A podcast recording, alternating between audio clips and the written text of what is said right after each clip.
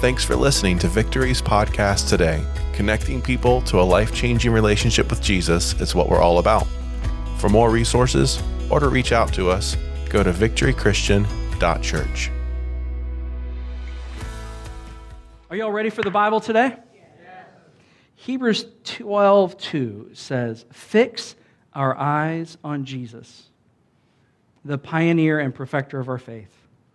For the joy set before him, he endured the cross, scorning its shame, and sat down at the right hand of the throne of God. Let's pray. Father, we love you, and it's our privilege to come and gather in the name of Jesus. Jesus, we are proud uh, to be your followers and humbled to be your followers. And we're so thankful, Lord, for who you are. And we want, especially in this season of the year, to really honor what you've done for us. We recognize that we can't be here on our own, and we can't um, know you without you pursuing us. And so we love you today, and uh, we open up our hearts to hear from you. Lord, instruct us, lead us, guide us, teach us by your Holy Spirit. I just believe that, Father, you're going to have something for every single person in the room.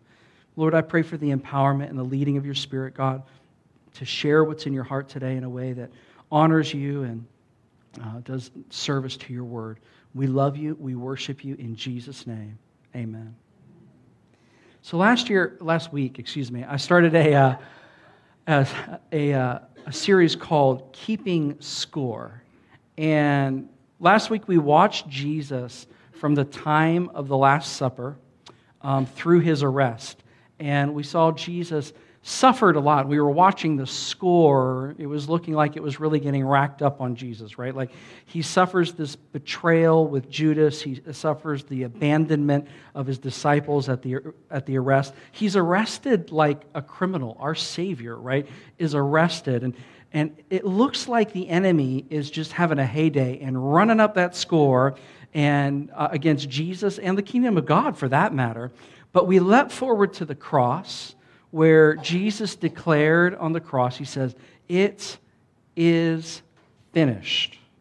And he gave up his life, paying for the sin of the world through his unjust murder. And, and in that moment, you know, we're in the NCAA Final Four and all of that right now. In that, in that moment, it was like Jesus took that shot and swoosh and it was like an infinity score. It's like he paid for the sins of the world.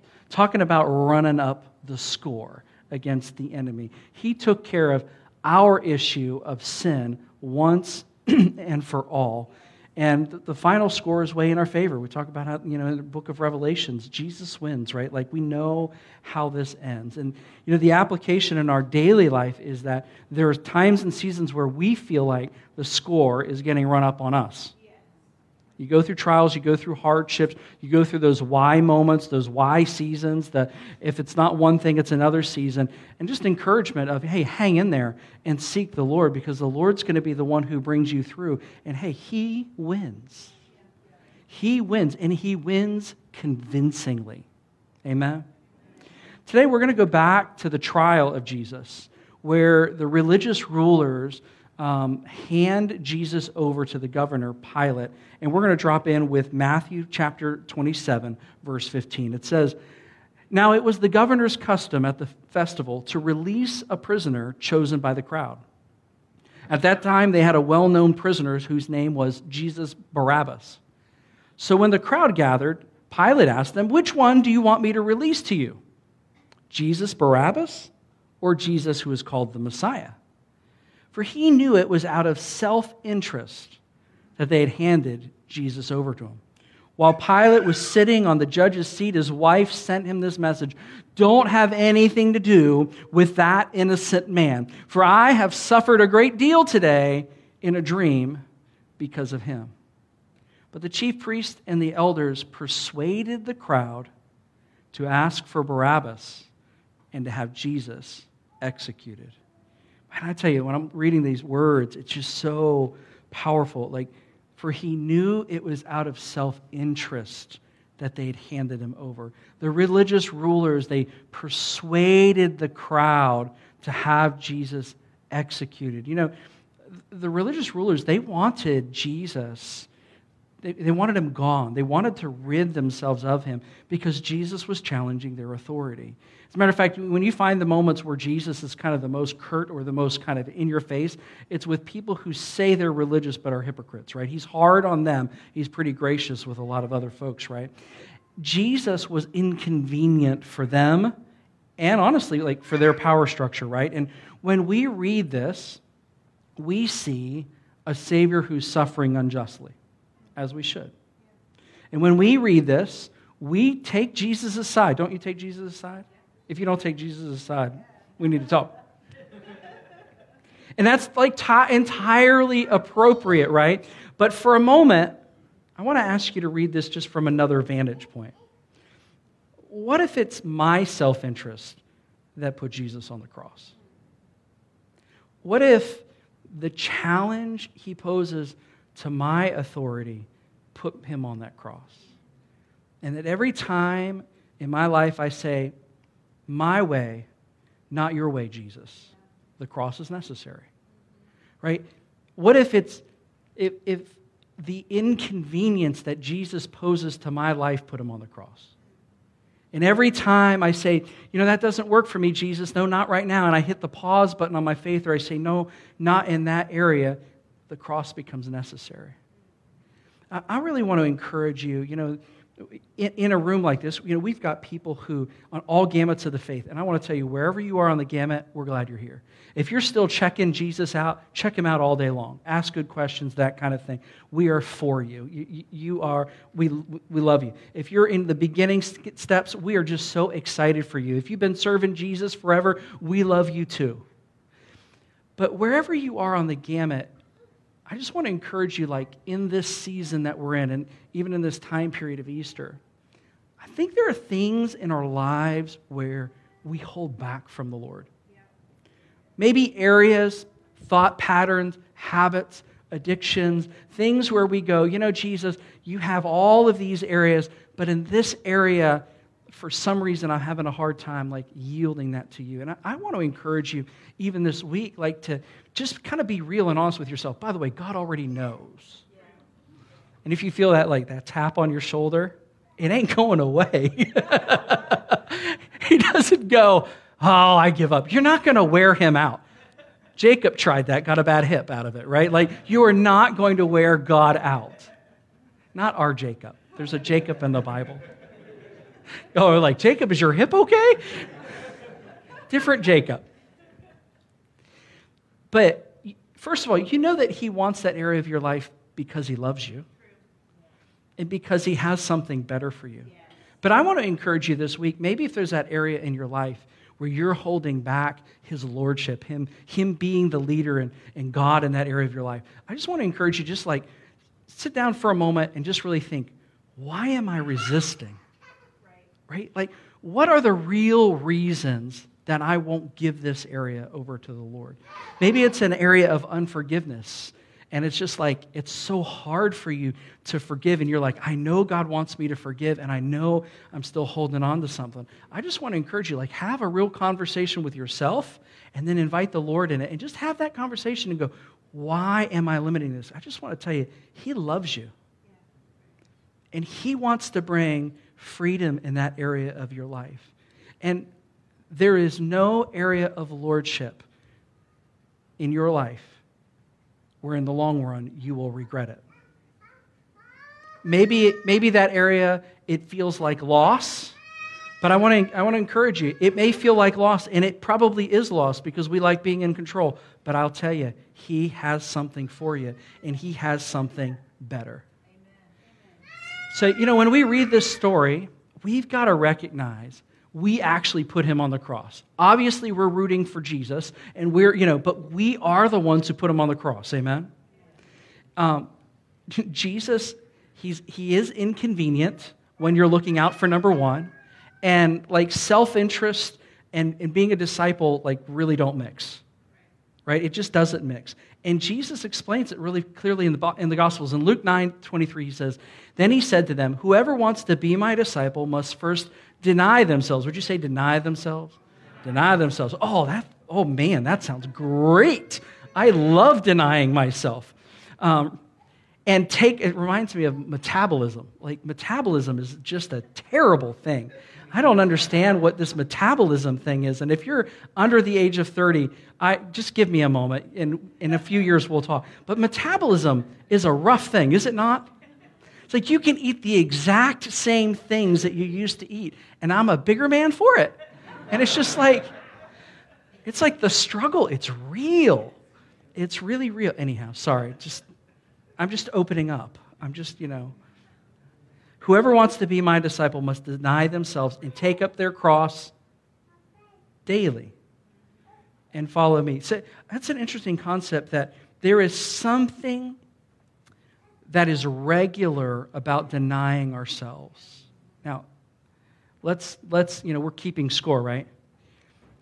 What you deny yourself versus what he gives you, first of all, that's a good deal. Just practically speaking, right? And what you deny yourself and the things that we say no to ourselves and the things that we may go through and some sacrifices we made, would you like to, to compare your sacrifice with his? Right? So, like, we're just going to remove all of that altogether. But I'll say this He's worthy of our sacrifice. There are things in life that are worthy of sacrifice right? You're like, man, I, I, I want that thing in my life or I want to do that. And it's like, it is worthy of the sacrifice that you make to, for whatever it is. And I got to tell you, if there's someone worthy of our sacrifice, it's the Lord. For whoever wants to save their life will lose it, but whoever loses their life will, um, will loses their life for me will save it. You know, being a disciple does mean denying ourselves and putting Him before others or before ourselves first. It does mean taking up our cross, right? God's will and His word before my own, the priority of it. And it does mean following Him. But it's so much better. Let's continue. In Matthew 27, verse 21, it says, Which of you of the two of you, excuse me, which of the two do you want me to release to you? asked the governor. Barabbas, they answered. What shall I do then with Jesus, who is called the Messiah? Pilate asked. They all answered, Crucify him. Isn't that just eerie? Crucify him. Why? What crime has he committed? asked Pilate. But they shouted all the louder, Crucify him.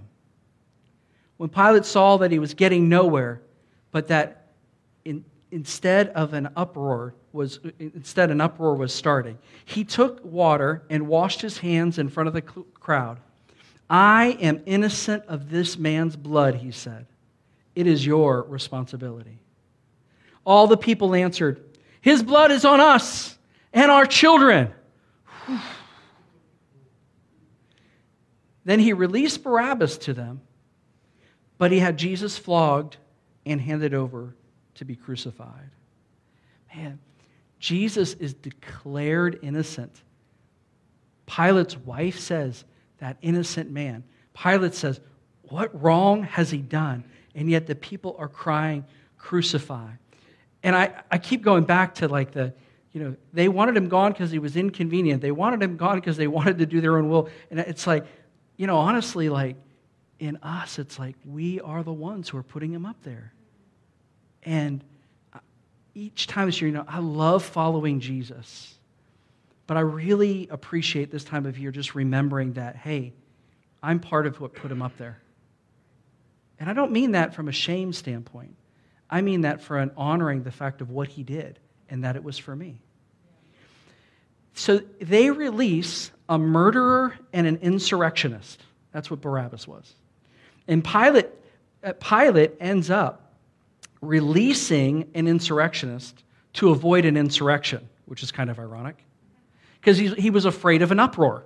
So he releases an insurrectionist, right? It's like, okay, that feels a little kind of interesting thinking. And Pilate releases a murderer only to commit murder. It's just this irony of all the people that they could release and what was going on. And the people cry out, they, they cry out like, His blood is on us and our children. I'm thinking, You, you ever like want to like, you know, butt in and go like, stop it, stop it, don't say that. What a terrible thing to say. And it's true because the decision of the crowd uh, was to cry out, crucify, right? And, and the need for the cross um, is on us, and his blood is on all of us, and we've all sinned. Well, ironically, the spilling of his, blo- of his innocent blood would cover our sins. It's just such an interesting irony of it all. Even the picture last week when Jesus is arrested and it says that they all deserted them. And later on, you see like Peter's tagging along and he's watching and that kind of thing. But there's that statement they all deserted him. And it's, it was like looking at this and going, there was something that Jesus just had to do on his own. There was something that he, he just had to be the one to handle it. And even the picture of everyone deserting him, I think it's, it's chilling and it's sad, but then you just realize, yeah, like, I guess we all have, right, kind of thing verse, uh, verse 27 in Matthew. The governor's soldiers took Jesus into the praetorium and gathered a whole company of, of soldiers around him. They stripped him and put a scarlet robe on him, and then twisted together a crown of thorns and they set it on his head. They put a staff in his right hand, and they knelt in front of him and mocked him. Hail, King of the Jews, they said. They spit on him and they took a staff and they struck him on the head again and again. After they mocked him, they took off the robe and put his own clothes on him, and then they led him away to crucify him. I know uh, for a lot of us, like this is kind of hard to read, right? It's hard to look at. You know, they spit on him, they, they gave him a staff to mock him. And then they took the staff back and they hit him on the head. It says again and again. They dressed him like a king, but he was a king, right? They knelt before him, but he really was worthy of honor and devotion. Like it's such an ironic picture, right? They mocked him, and that's exactly what sin does is sin mocks God. Right? Our our sin mocks him as king, mocks him as Lord, and it doesn't honor him. And when I think of that, I go, okay, Lord, my sin, my sin dishonors you, Lord. And the thing that honors you, that does honor you is my repentance. You know, I think sometimes we give repentance a bad rap. And I think because for some of us, repentance has represented so much shame and sorrow, and maybe you have a process of self loathing and kind of like hitting yourself. And that's what Martin Luther would literally like hit himself and beat himself because of sin and things like that and put himself through. But see, here's the thing you can't do anything to pay for your sin, Jesus did it. Right? But repentance is a really beautiful thing. It is a humble thing. It is a transparent God, I did it wrong, and taking ownership and not making excuses. Amen? But the act of repentance brings you to a place where Jesus removes the guilt. And it brings you to the place of removing the shame. I don't know about you, but for me, the hardest part about repentance is then walking without the shame and the guilt and realizing it's gone, I shouldn't carry it. Can I say that again? Well, the hardest parts about repentance is recognizing that the guilt and the shame is gone and that I don't need to carry it anymore.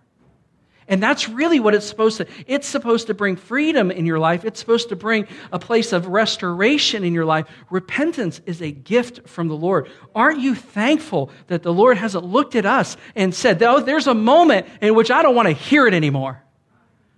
Oh. But I don't see that in his word. And I don't see that in his heart. I see that he is way more patient than I am with others. I know he's been way more patient with me than I've been with others. Man, repentance is such a gift. Repentance is us like putting the crown on him and saying, Yeah, you are my king. You're worthy of my repentance. You're worthy of me coming before you and me reporting to you and saying, Lord, I'm sorry for that behavior. I'm sorry for that attitude. I'm sorry for that action because, Lord, I serve you and you're, you're worthy of better than that. And I love you. Repentance is such a gift.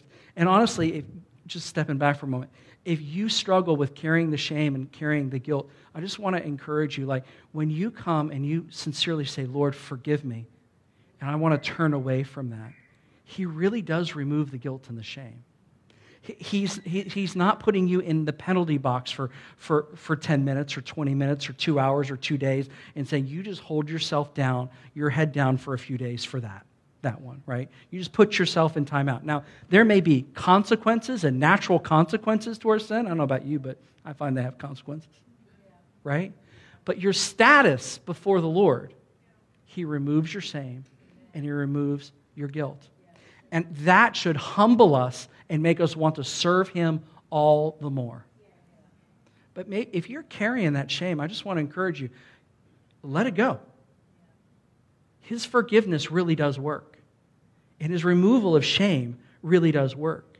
And when you repent, you make him the king in your life. You acknowledge that he's the king.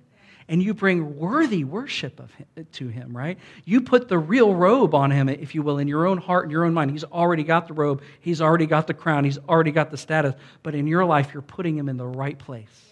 Repentance honors him and it's a gift for him, and I'm thankful for it. I'm also thankful that I don't have to wait to repent. I, I love that. It's not like, well, Sunday at 1125, when we get to the third song in worship, that's the moment when you can repent. Right now, let's handle this. It's such a gift and it brings so, so much freedom. And as I look at the, the way that, you know, the story of the crucifixion could have gone in so many ways. But there are so many dishonorable things that are done to Jesus along the way. And I really do believe the picture of that dishonor and that mocking and all of that is all a picture of what sin does and what sin creates and, and how, how sin uh, um, treats Jesus, right? And I think it's, it's for us to go, you know what?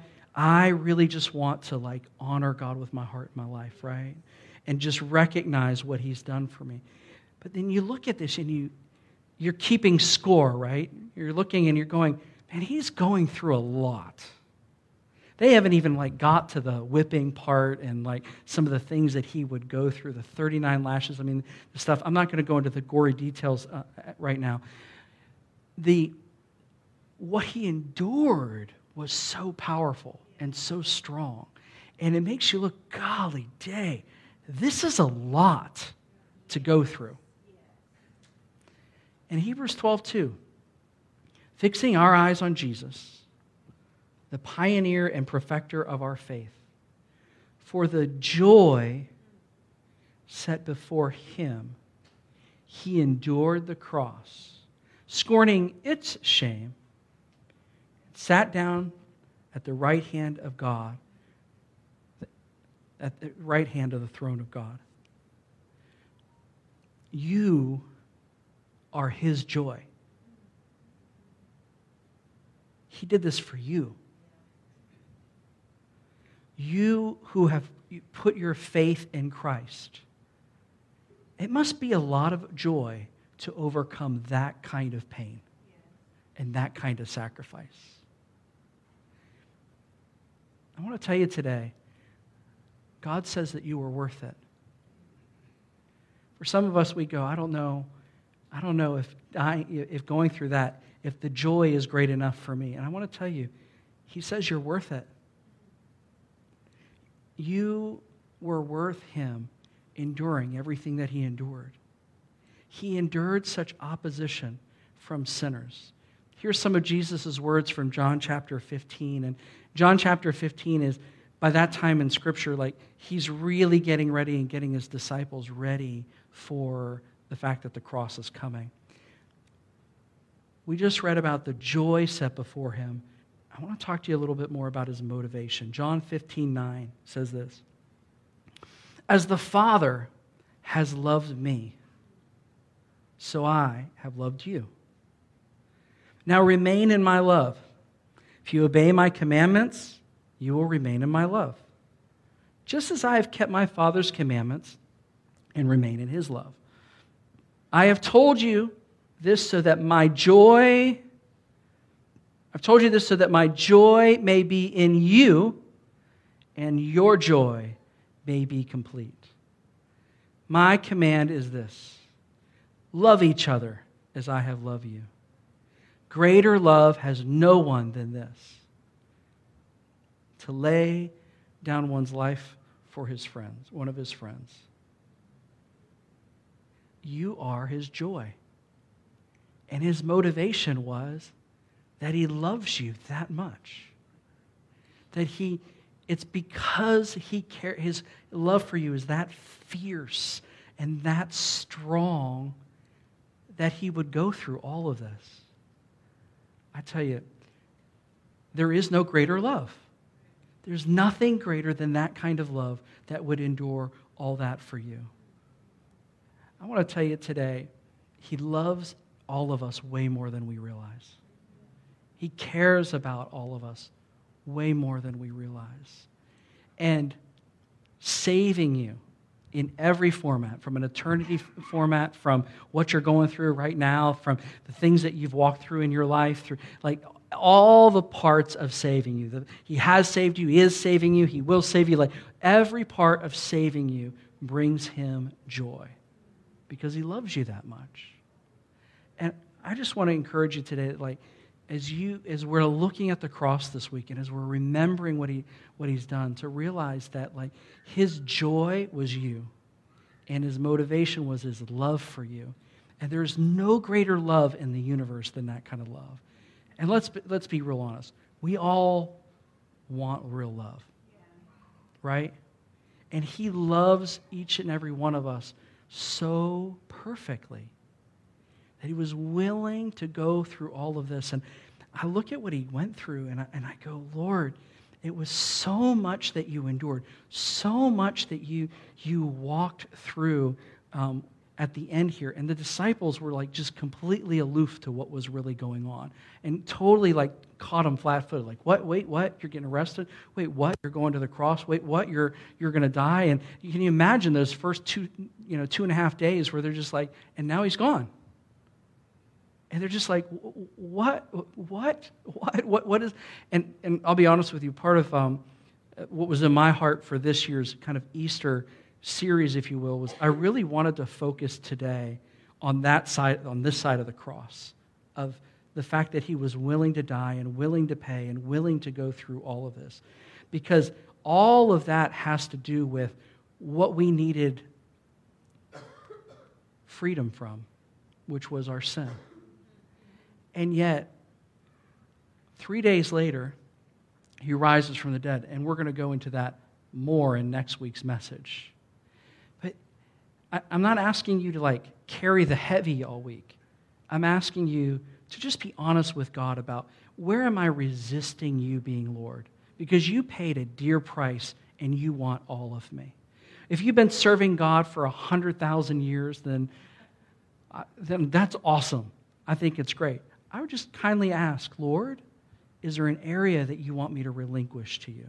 Now, don't go on like one of these like hunts where you're just like, you know, like you're you're analyzing yourself and you're beating yourself up and you're you're condemning yourself. And certainly don't let the devil give you ideas. He will tell you all the things that are ever wrong with you and then some. He'll tell you about things that God's not even concerned about. Like he will just he'll, he'll harass. Don't listen to him. Amen. Great words of advice. Just don't listen to him. Just sit, shut it. But in your own life, like, say, God, Holy Spirit, is there an area? And the thing about the Holy Spirit is, like, He normally makes it kind of obvious and it's really quick. But isn't He worthy of it all? Is He worthy of every area in your life? When I read this story, it makes me want to yield to Him more and want to say, God, you have all of me. You are worthy of it all. You gave everything for me, calling me your joy, and because you love me. And I just want to encourage you today, for some, some people out there today, and man, I'm going to invite you to come. For some people out there today, like, your belief in how much He loves you is wrong. You believe he has to love you. You believe he loves you just because you're another human, and he, he said he loves humans, but it, it's, not, it's not a devotion kind of love. And, and I want to tell you that that is just a lie. He knows every single story in the room. It's amazing how he can love all of us and love every single one of us. For some of us, what we have endured and what we have walked through and what we the things we have experienced make lie to us and say, I don't think he loves me like he loves other people. That's a lie. It's just not the truth. And I want to encourage you if you're in that place, stop believing that lie. Everyone left him before the cross. Everyone. We've all fallen short. None of us deserve any of this. But I want to tell you, He loves you just like He loves me. And just like He loves Susie, who prays so much and is like so, you know, spiritual, and you know, she never has a problem in her life. I don't know who that Susie is. I want to tell you, like, His love for you. I feel like for just, there's just some folks in here, you're just having a hard time believing it. I want you to know not only does He he loves you. He wants you to feel it. The beautiful things about the Holy Spirit is the Holy Spirit helps us feel the things that God is doing. It helps us know there's that softening of the heart and the filling of His Spirit in our lives. And there's something that just makes us go, man, it really is real. And I, I just want to encourage you just Run after him. Because, like that prodigal son story, when the father saw the son coming, the father got up and ran. The father got up and said, I've just been waiting for you to make that move. I like to say the father was, as we say out here in Goochland, he was sitting on ready. It's like the son came and he's like, I'm gone. I'm going right for him. Jesus leaves the 99 for the one. He sweeps the house for the lost coin. You are not the exception to the rule of His love for you. Do you hear that today? You are not the exception. What you've been through doesn't make you an exception. What you've experienced doesn't make you an exception to the rule. I love the verse He who has been forgiven much loves much. And I just want to encourage you, wherever you are in the journey, go after Him this week. Maybe you're in a place where you, you need to you need to either reaffirm or you need to cry out and say, Jesus, I, I just need all of you. And I'm going to yield my life to you. And if, if you're in that place today, I would just love to, to pray with you before you leave today. There's something that happens in that moment when we yield our life completely to Him and we invite Him to be our God and our, our Lord and our Master. There's this thing called being born again where you actually start life anew and afresh. And it, it really does feel like the, the sky looks bluer. Like it, it, you just feel like, whoa, I feel different. And it's because the Holy Spirit has come in your life and you are born again. And there's a new life. You are a new creation. And I want to tell you, He has that for you. Knowing that He exists doesn't make you born again receiving Him in your life is what makes you born again. Would you stand with me? Let's pray. And here's how I'm going to pray. And what I'm going to do is I'm going to invite the, the prayer folks, uh, prayer team to come up. And I just want to pray for all of us. And I'm going to pray that this week, that there just be that yielding in our life. One of the greatest ways we honor the cross is to yield our lives to Him. Amen. Just pray that God will uh, help us in that process. And it will be clear, not confusing, life giving, not condemning. Life giving, not condemning. Life giving, not condemning. Amen? Jesus, thank you. Thank you for what you endured. Thank you for your love. Thank you for your passion for us. Thank you for your deep care Oh, you're so worthy. I thank you, Lord, that you only had to go through that once. Once and for all, you paid for sin. Once and for all, you took my shame. Once and for all, you took my guilt. And I just want to say thank you today. Lord, this week, as we walk through the week and as we just reflect on what you've done for us, we just give you permission for areas in our life, Lord, where maybe we have held back. Not looking for legalism, we're not looking for condemnation. But Lord, we do trust your Holy Spirit. We do trust your love and your mercy and your grace towards us. And we just say, Lord, come and be the Lord of all. You are worthy of it all. Father, for those who've resisted, just let something soften in our hearts that just says, Yes, Lord. And Lord, I just speak a word over those who've struggled to believe that your sincere love, your passionate, fierce love is very real for them. I just pray that today, even this week, they would feel and sense how strong your love is for them, how fierce it is for them. Lord, we love you and we worship you. And we just say thank you so much for your love. Thank you so much for your love. We worship you and we honor you in Jesus' name. Amen. Thanks again for listening.